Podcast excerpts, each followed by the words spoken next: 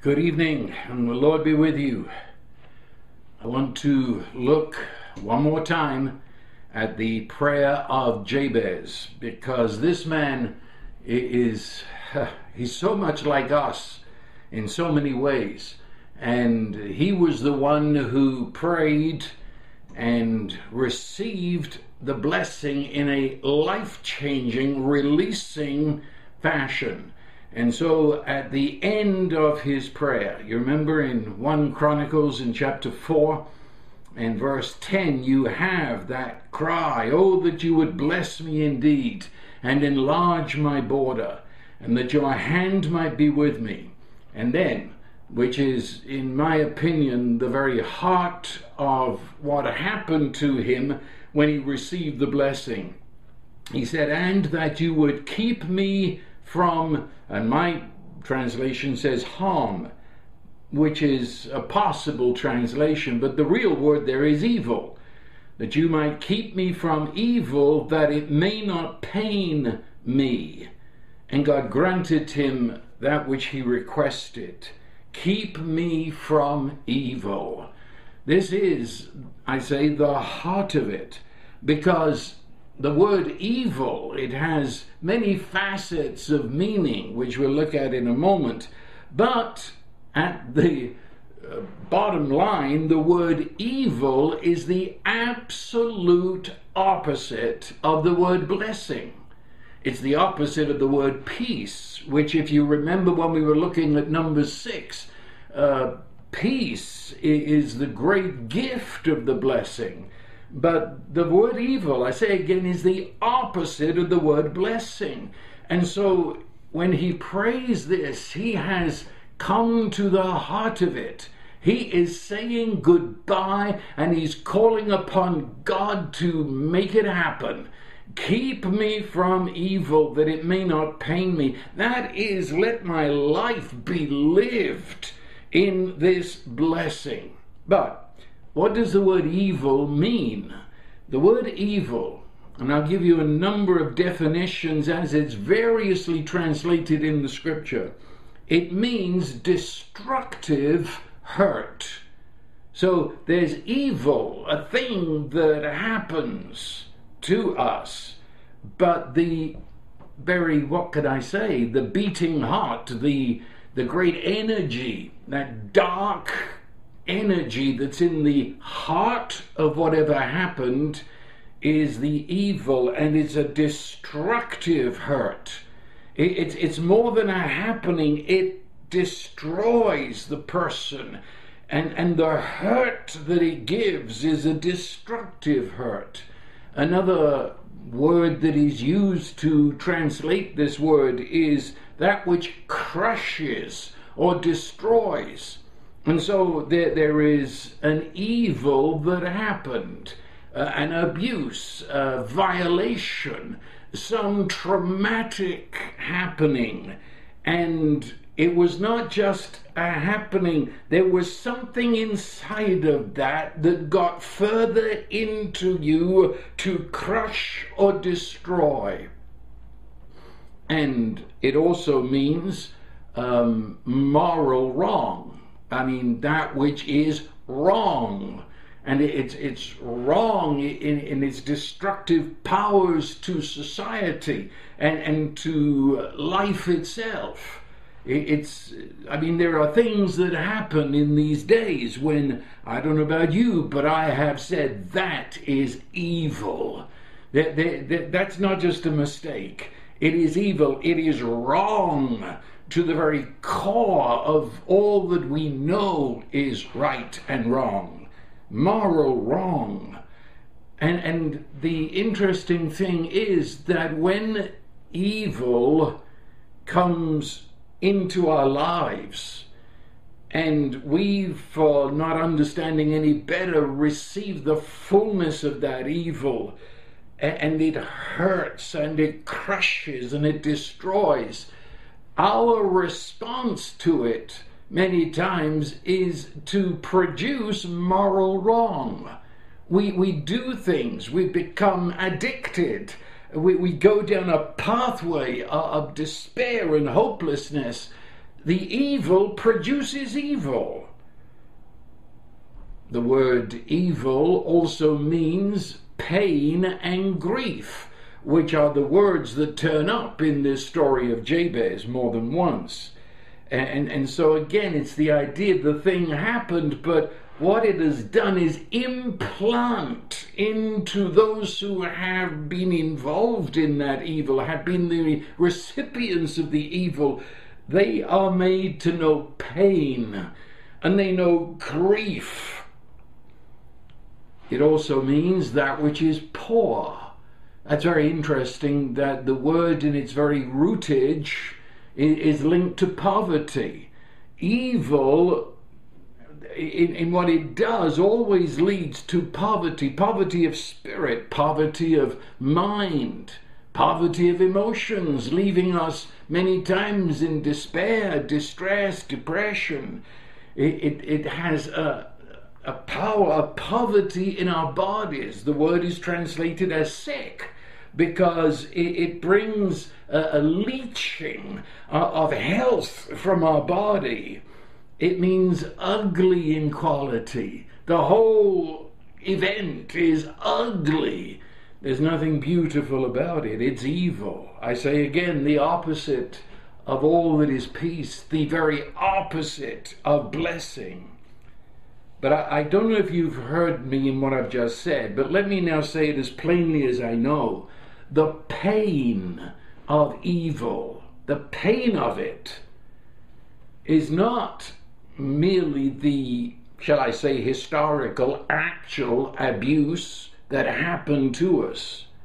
It is in the lie that Satan, the liar, injects into it, and that lie becomes the energy, dark energy, at the center of the abuse. And what is that lie? The lie has again many forms, but let me give some of the most outstanding. The lie that is at the heart of this thing that happened to us is that it didn't merely happen to us, but rather it has become us.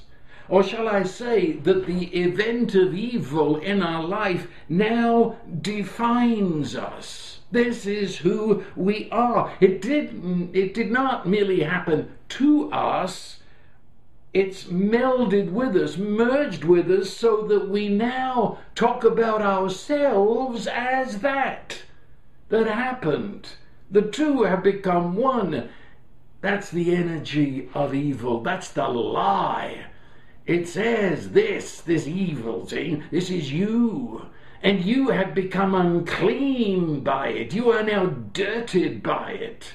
You, you now are this horrible thing, and you, you join, you merge with it.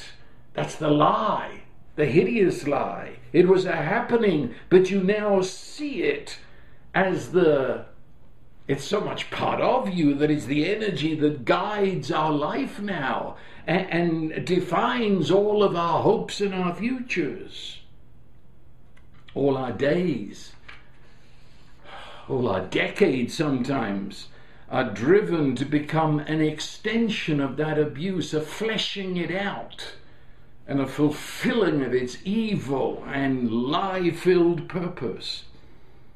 And of course, that means the whole attention is upon ourselves because we see ourselves now as the victim of that abuse and the abuser. And we see ourselves as doomed to be the victim of whatever it was that happened. There is another terrible lie that is at the heart of the evil that happens to us. It's it, and it causes a suppressed rage. And that lie poses itself to us in a question. Why did God allow this to happen to me?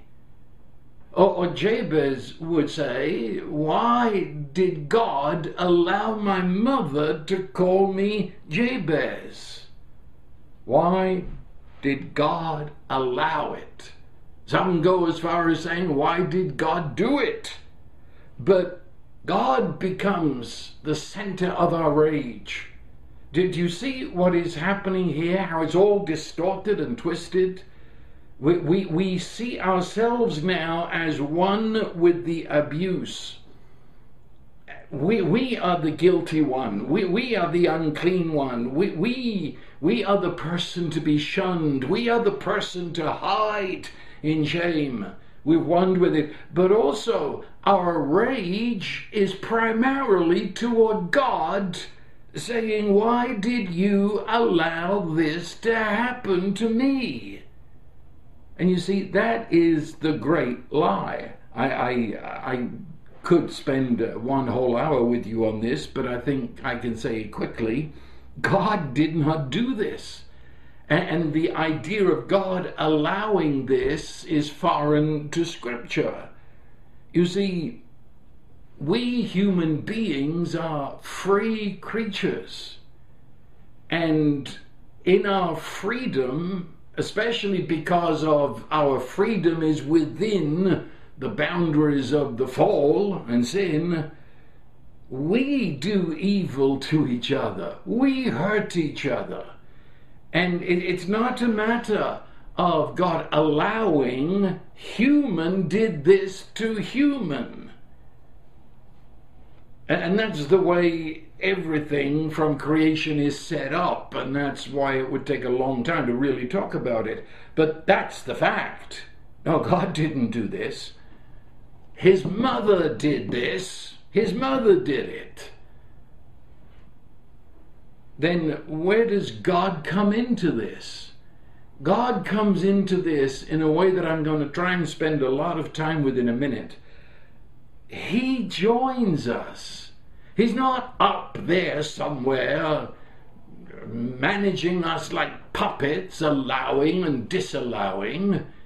God so loved us, He came and joined us in the pain and the grief and the chaos of this world's evil choices. He came right into the belly of the cruelty and the pain of this world. He loved us so much that he joined us in our pain and he takes the pain to his own self and bears it away. And so we will come back to that, but let me just define it here that that is the great lie. That it, we are the victims not only of the abuser, but we're the victims of God. And this anger that we have, an anger toward God and toward what has happened to us, we, we again we're ashamed of the anger and, and so we suppress it and anything you suppress is going to find another way out. And, and, and so the suppressed anger, subconscious, it, it, it springs out to the person in front of us. And sometimes they're, they're amazed because the anger is out of all proportion to whatever it is you are allegedly angry about. Uh, you, you explode over small issues you you you are in a state of rage over something that at best could cause a little impatience and sometimes if we know the abuser then anything that mentions the name of the abuser any person who looks like the abuser or the ethnic group of the abuser or the gender of the abuser causes that same rage to rise within us. That's the hurt. That's the pain of evil now reproducing itself decades after the fact. And there's a desire for revenge to get even. And it comes in a deep seated bitterness and malice as well as rage toward the abuser. Sometimes, when the very name is mentioned, the rage rises within. Yeah, we, we're always turning inward. We're, we're the victim, and, and it, it's self fawning over self, self telling self that you're the victim. And therefore, you, you, you are the one who now hides in shame. And that in itself, as I said at the beginning, produces acts of sin. Sometimes it produces, gives birth to addictions. But you see, in all of this, we, we have taken the step of believing the lie. And so we are responsible for our actions that are a response to the evil done to us. This was Jabez, somewhere in there. I'm not going to say one size fits all, but what I've just covered so briefly is the result of what happened to him and is what happened to some who are listening right now.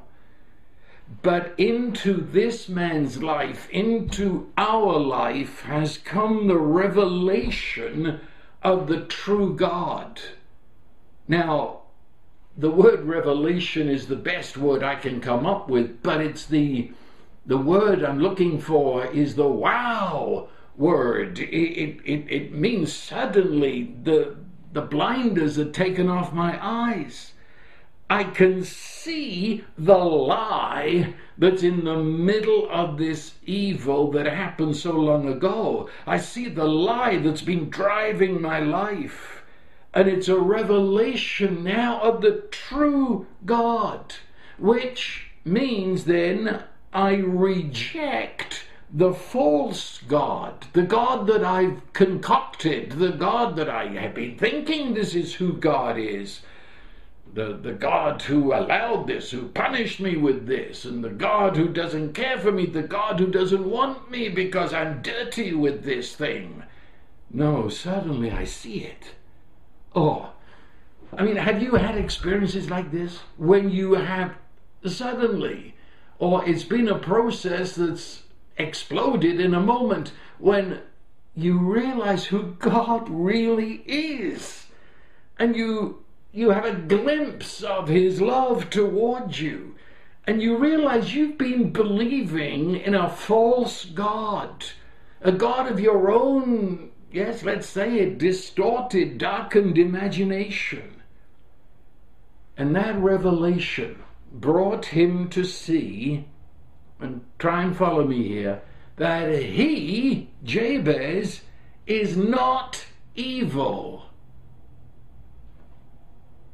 the evil that happened to him does not define him.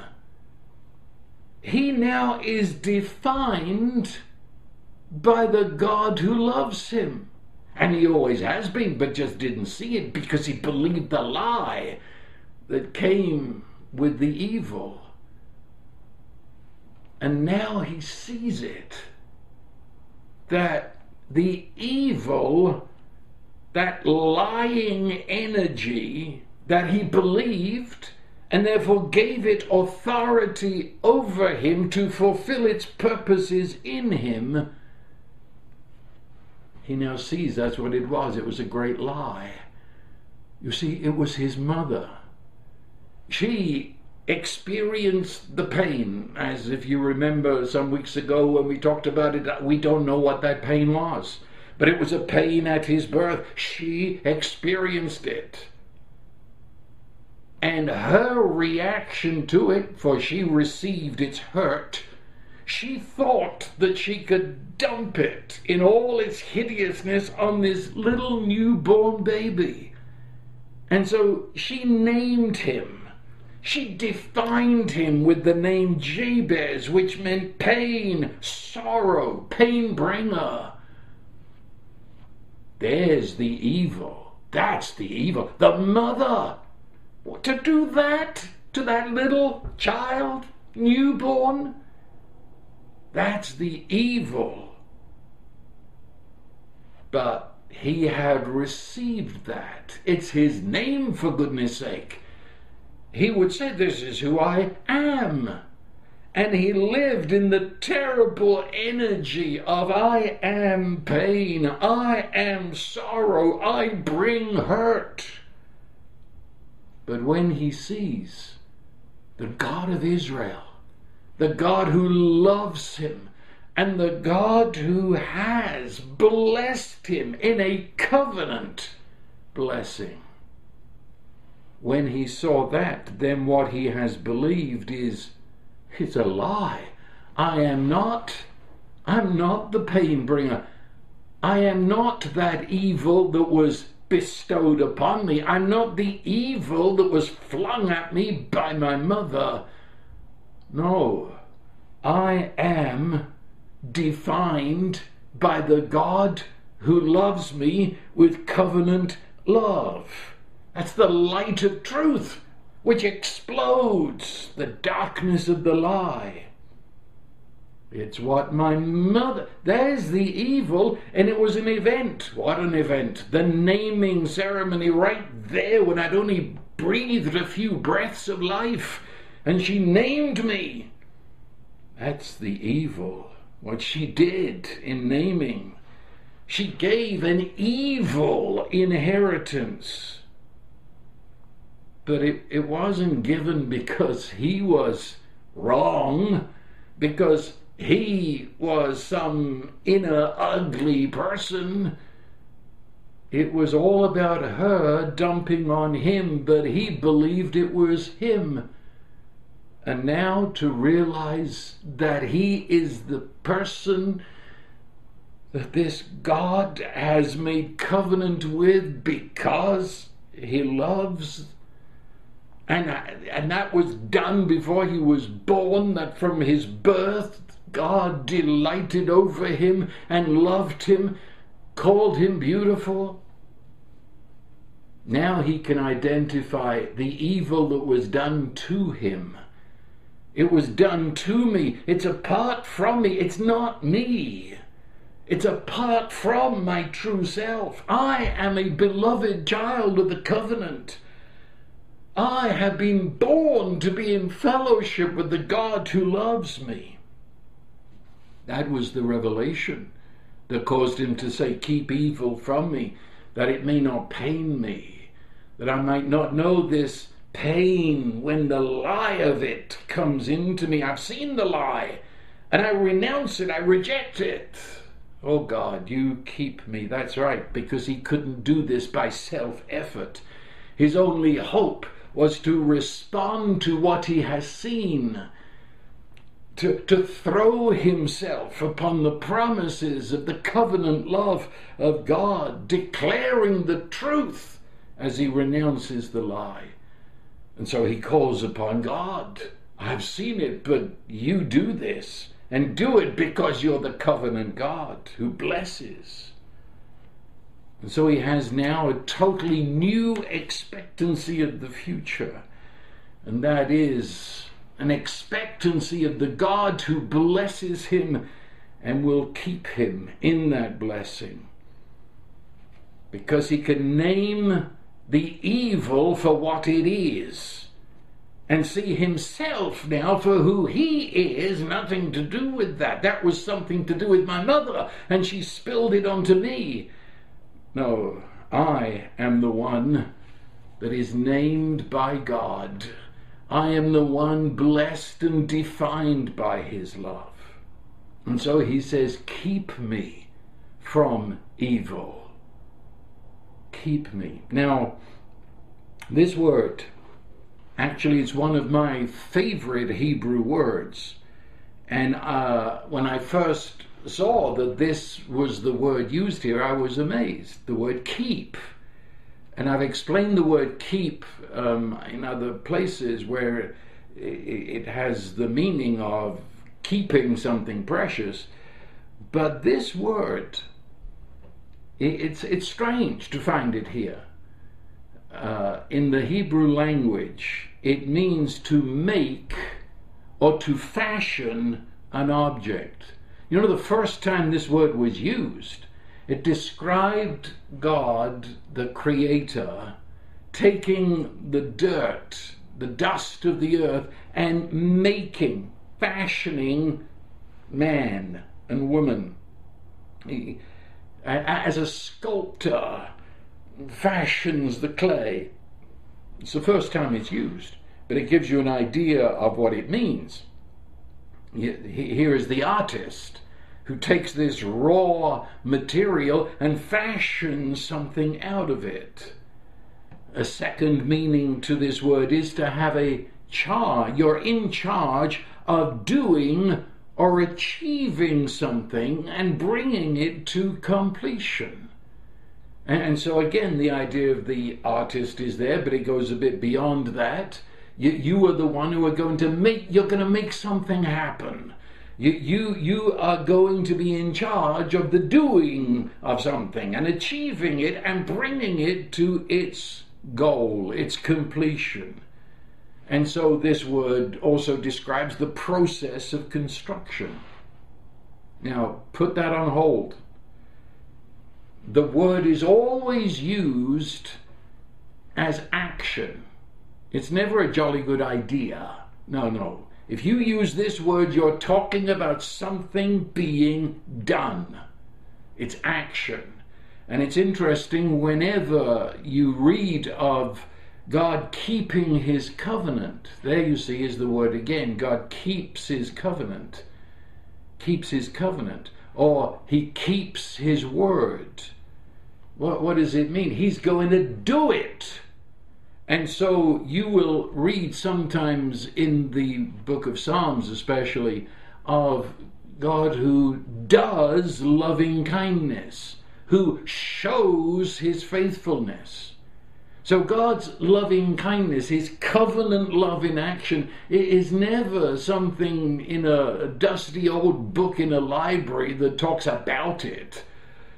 Always God's covenant love is his doing it. It's always in action. It's not just something in a theological textbook that God is faithful. The Bible always speaks of Him showing His faithfulness, doing His faith, keeping His word. And so it is also a word used to describe God keeping His covenant promises with signs and wonders. And so this word is always associated somewhere along the line with miraculous things, like the parting of the Red Sea, like the feeding of the people with the manna. He kept his covenant. He said he would do it, and he did it and to do it on those occasions necessitated miracles, signs of God being a covenant God, and signs that left your mouth open, wonders. Now, can you put all that together? Jabez is using this very strange word. I say strange word in this context because if I translated it literally, it said, and you would do do, you would fashion, you, you, he's saying you're in charge of the doing of this, you're in charge of the achieving of this.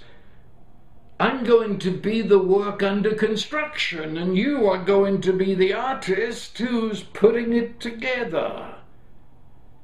You will keep your word even if it takes signs, miracles that will cause me to wonder, you will keep your word. Do you, do you, do you understand what he's saying?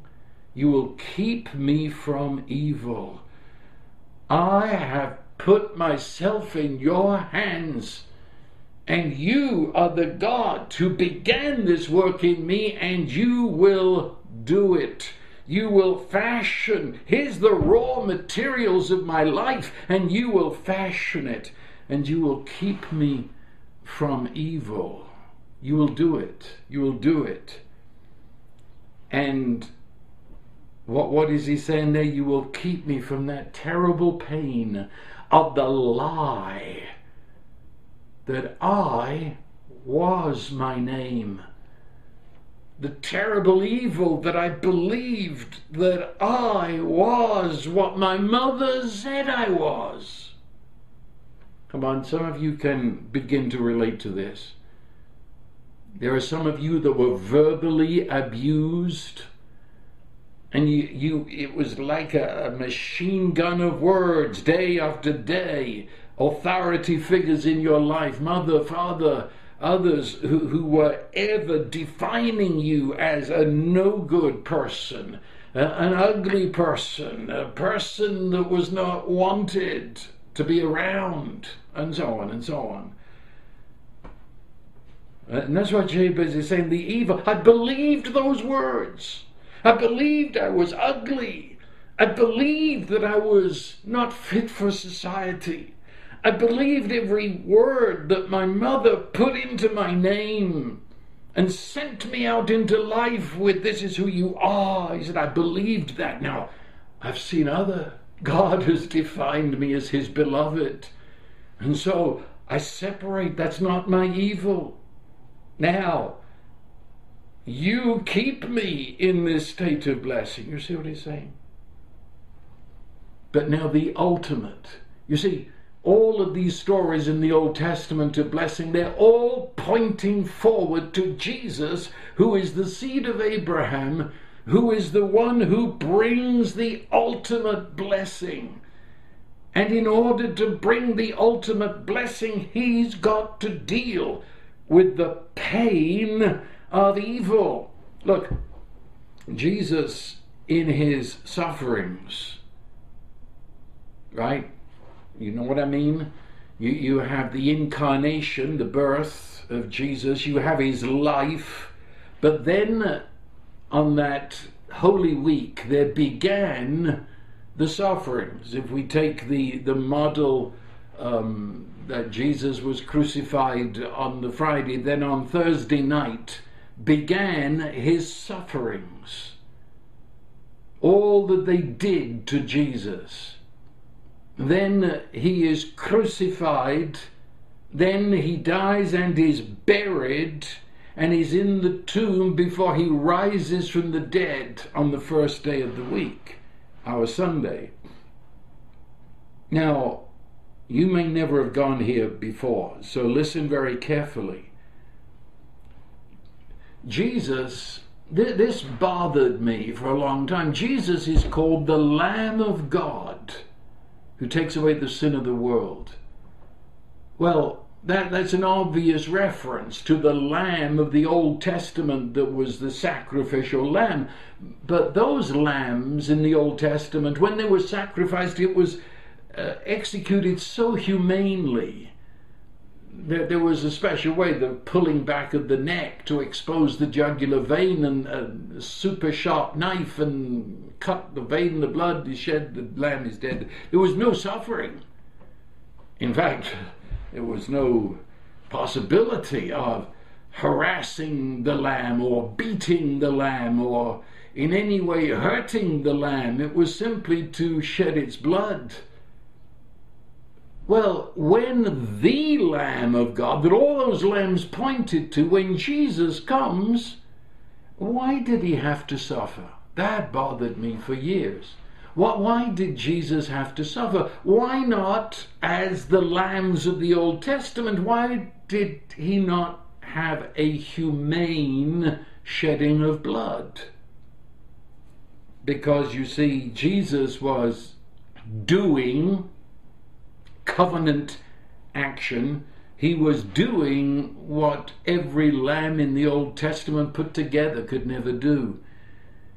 Jesus did not only become the sins of the whole world, so that it's written he became sin, which is beyond my imagination to even think what that means that in his person, that one person, that one man who is God, he takes the sin of the entire world. Ah, but you see, that sin was not only against God, that sin was against my fellow human beings. and my fellow human beings, they sinned against me. And so we have this situation where the evil of mankind has hurt and crushed and destroyed other human beings until every human being is part of this anguish and this cry. We're not only guilty of sin, we're bleeding inside from the hurt of the lie that has identified us with other people's sins. We were caught in the crossfire.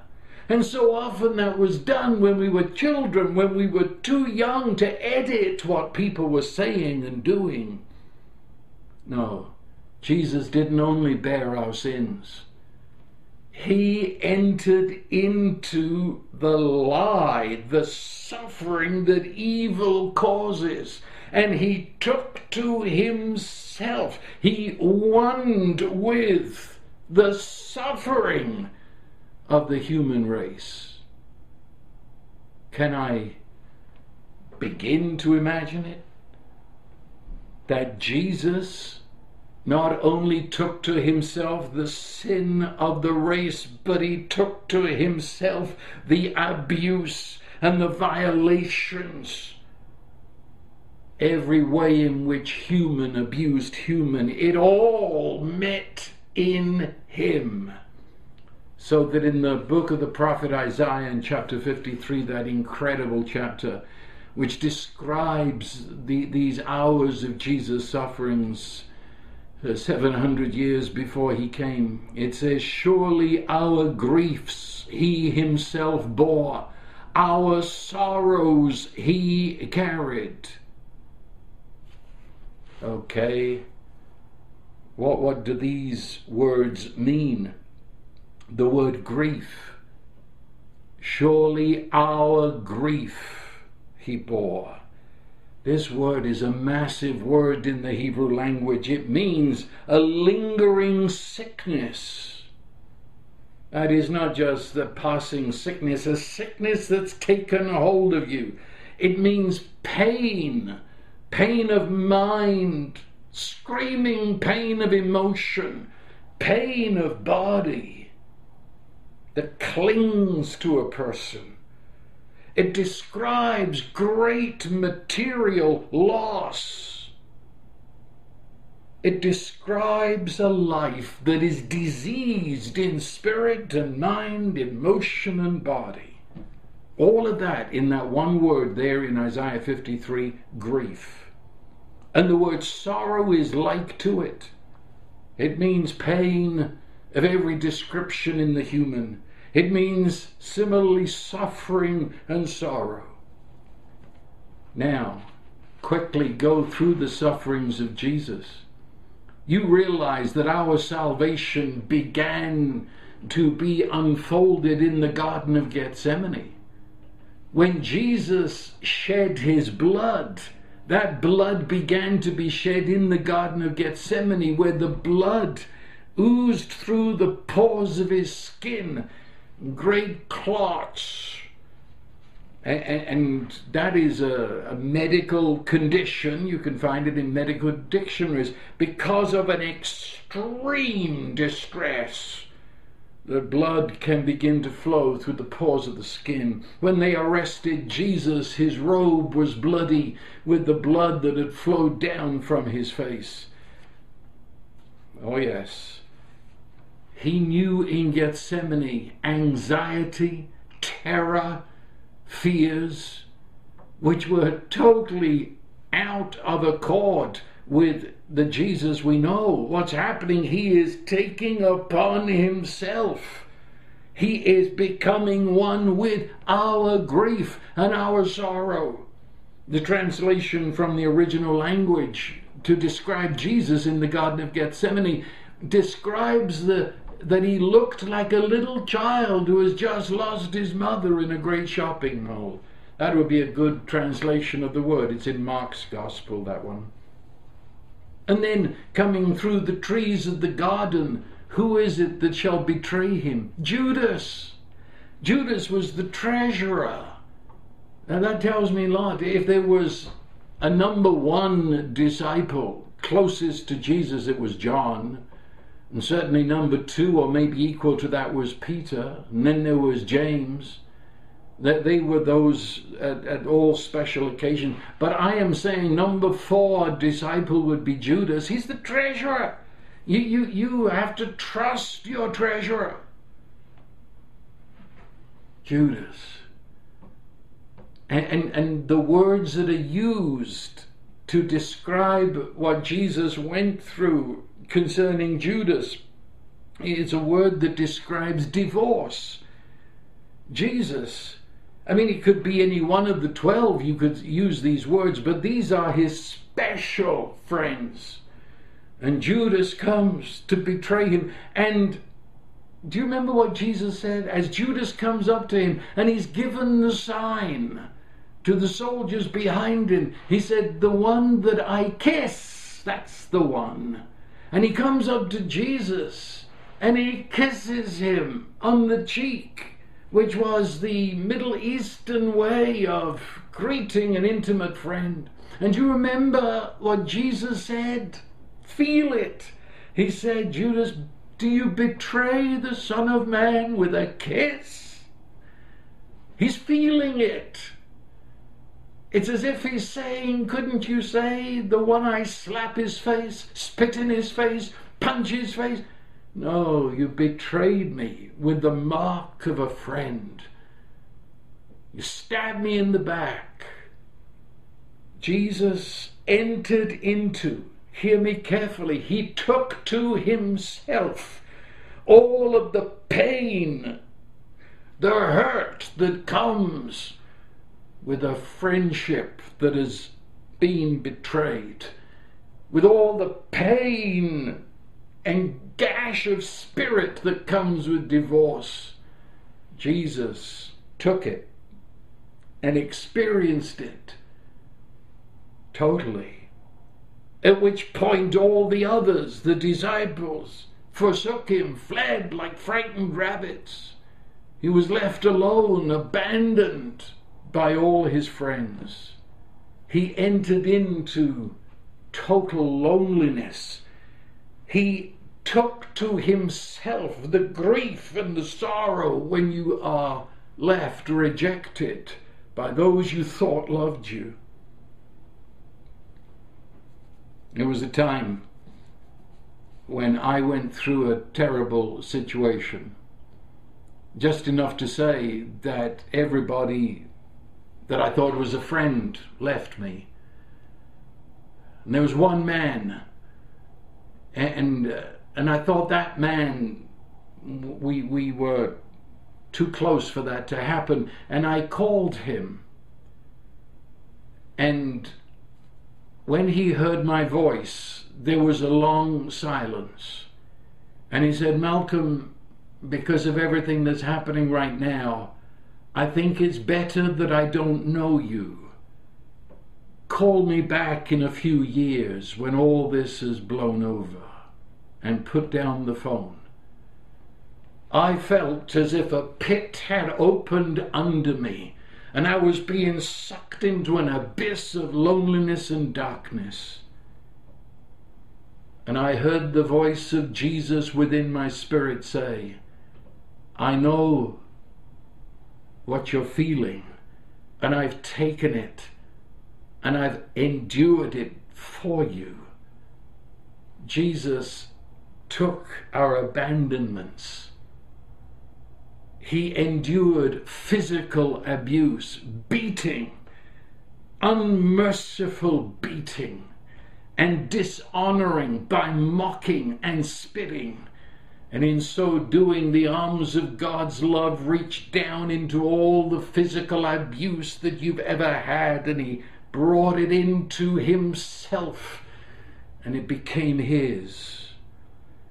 And when he's being interrogated by the high priest just a few yards away, well within hearing distance, there was Peter, Peter, and John, the two closest, and they're warming themselves by the fire. And as Jesus asks out loud, for those who heard him to come there beside him and to give witness on his behalf. John just huddled closer to the fire. And Peter began to curse and blaspheme and say, I don't know the man. And it says the scripture that Jesus turned and looked upon Peter. No words exchanged. But in that moment, I can feel that. Did, did you hear me? You, you talk about abuse, mental abuse, emotional abuse. When Peter is cursing, blaspheming in order to back up his words and say, I don't know that man. I've never met him before. And the Lord turned and looked upon Peter. It's, like a knife going through the heart of Jesus. He had to experience total disowning and see the back of John as he tries to be hidden. And can I say this very reverently, but it's true? We have never seen a picture of the crucifixion. Even the Passion of the Christ, though it got pretty close, did not come as close as reality. For you see, crucifixion, part of crucifixion was sexual abuse. They stripped their victims naked, did the Romans, and they nailed them to a cross naked. And then they hung them up in front of all the gawking crowd to be laughed at and mocked. And any judge in any state would say that if you, against your will, are stripped naked and hung up in front of others to be laughed at, that is sexual abuse. And Jesus, the purest mind and the purest person that ever walked on planet Earth, now takes to himself the sexual abuse of all human beings the last that Jesus heard on this planet was the rattle of a dice on the rock down there by the cross as the Roman soldiers were gambling for the last piece of cloth that he owned. Or as 2 Corinthians says, he who was rich became poor for our sake. And in the middle of it all, he entered into the feeling, not the actuality, but the full experiential feeling of being abandoned by God. And the only time Jesus didn't call him Father, he says, My God, my God, why have you forsaken me? It had to happen. He had to enter into and totally swallow our experience. He had to come where we are, sit where we sit, enter into our belly and feel the pain. And in the middle of it, they offered him drugs. They, they gave, they tried to make him drink the wine, and he refused it. He is going to endure this in totality. They put on him a crown of thorns. And if you read in Genesis 3, thorns they came because the earth had been cursed. The thorns were the symbol of the curse. Jesus entered into the pain of evil. He entered into our experience of evil. And in all of that, the Father was giving the Son. He spared not his only Son because he loved you. He offered his only Son. This is the love of God that he gave his only Son. And the Holy Spirit upheld him and enabled him to go through this utter death. And he willingly, Jesus willingly takes our grief and our sorrow as evil unleashed itself upon him. He took it into himself and bears it away. And all through the New Testament it says, that what he experienced at the cross, we were together with him. That's the main foundational plank of the gospel. What happened to Jesus on the cross, he was doing it as our representative, only that's a weak word. He he experienced it as you. He took your sins, he took the shame, and he took the abuse, and he took all the horror of being a human being in a fallen world and being part of that fallen world. He became us beyond words. And then, of his own volition, he entered into death to meet Satan in the realm of death over which Satan had authority. And in that he took it away from him. And he rose from the dead and in Revelation 1:17 announced a new life was on planet Earth that had never been there before. He said, I was dead. I was dead. But behold, I am alive. That is, there's a life that has embraced everything that is death and brought it down into death. So the death died in the death of Jesus. The lie was forever crushed, exposed by the truth. Crucifixion. The Romans would not crucify a citizen. They reserved crucifixion for those they described as less than a person, those who were the scum of the earth, those who were looked upon as almost non humans. Jesus couldn't have gone any lower. Among the Jews, the word crucifixion meant damn. But when the Jews said, crucify him, crucify him, in modern parlance, that would be damn him to hell. And you see, in all of this, Jesus took it. Peter 2, 1 Peter 2, verse 24 makes a big thing of this. That when all this came at him, he didn't answer back. He didn't threaten them and say, I'll get evil with you, nor did he shout and say, That's not true. He took it because that's the point. He's taking it, becoming one with it. You damn me to hell, I take it. And so they said, By the hands of wicked men, men who are our representatives, put on him our sin Men, wicked men, put abuse upon him. He took the evil. He made our sin his own. He made our pain, our grief, our sorrow his own. He entered into it and bore it away.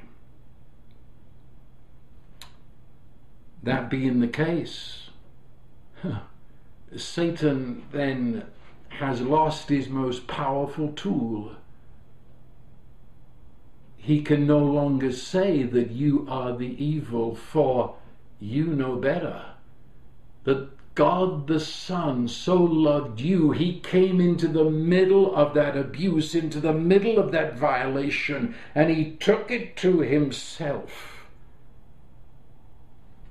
It's not yours it was taken into Jesus.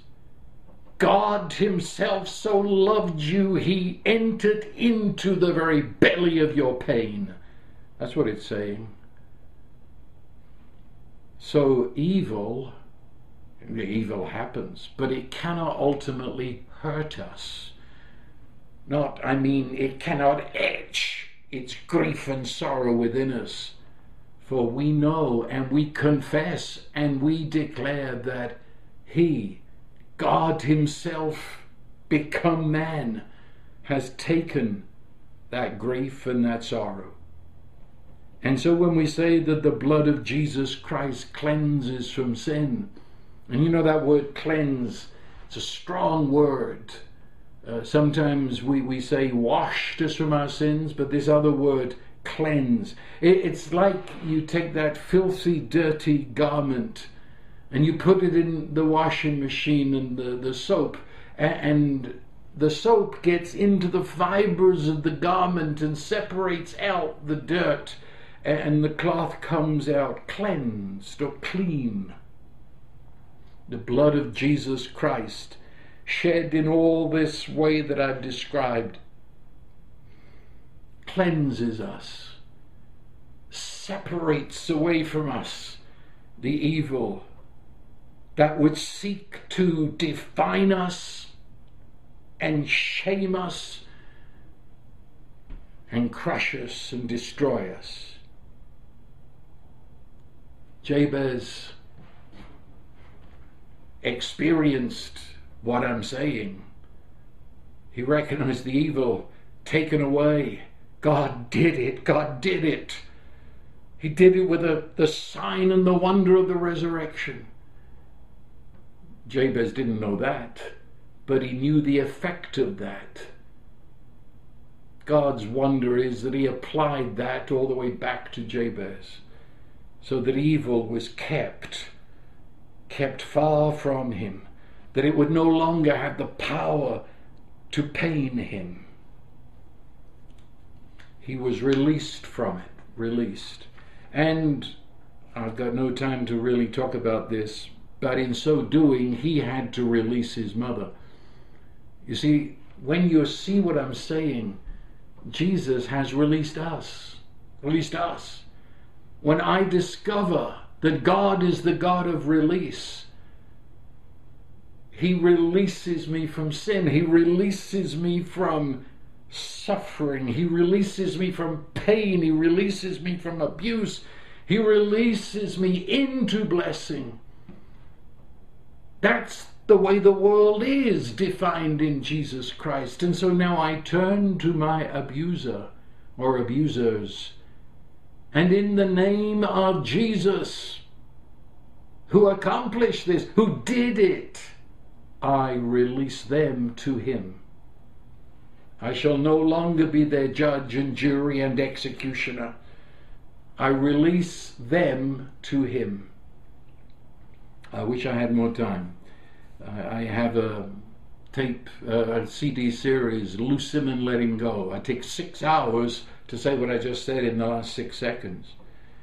But it's, it's the doorway into this life of blessing. I am released from it all. I, when I look at Jesus, I see my face, one with him, together with him. When he went into the tomb, me, I went into the tomb. When he rose again with a life the planet had never seen, that's my life now. It's called eternal life. The life of the ages, the life that came through the tomb and therefore can never die and never be sucked down back into the pain of the territory of death. Well, my time is gone. Enough to say God granted him that which he asked, which God had promised. The result was he became more honorable than his brothers.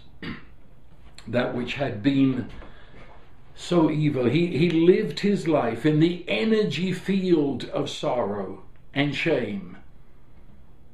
Now, because he has believed the blessing, he lives in the energy field of the covenant blessing which has an effect upon his spirit, his mind, his emotions, his body, his possessions, and all he touched. And I could say a lot more, but I'll put it into something else. I trust that will be the release of your soul. Tell him your story. Tell your story to Him who loves you, and tell it in the sense of giving it to Him, and realize that He takes it, and that He cleanses you from all the memories that are shame filled. And He is Himself your life, and arise to a new life of blessing.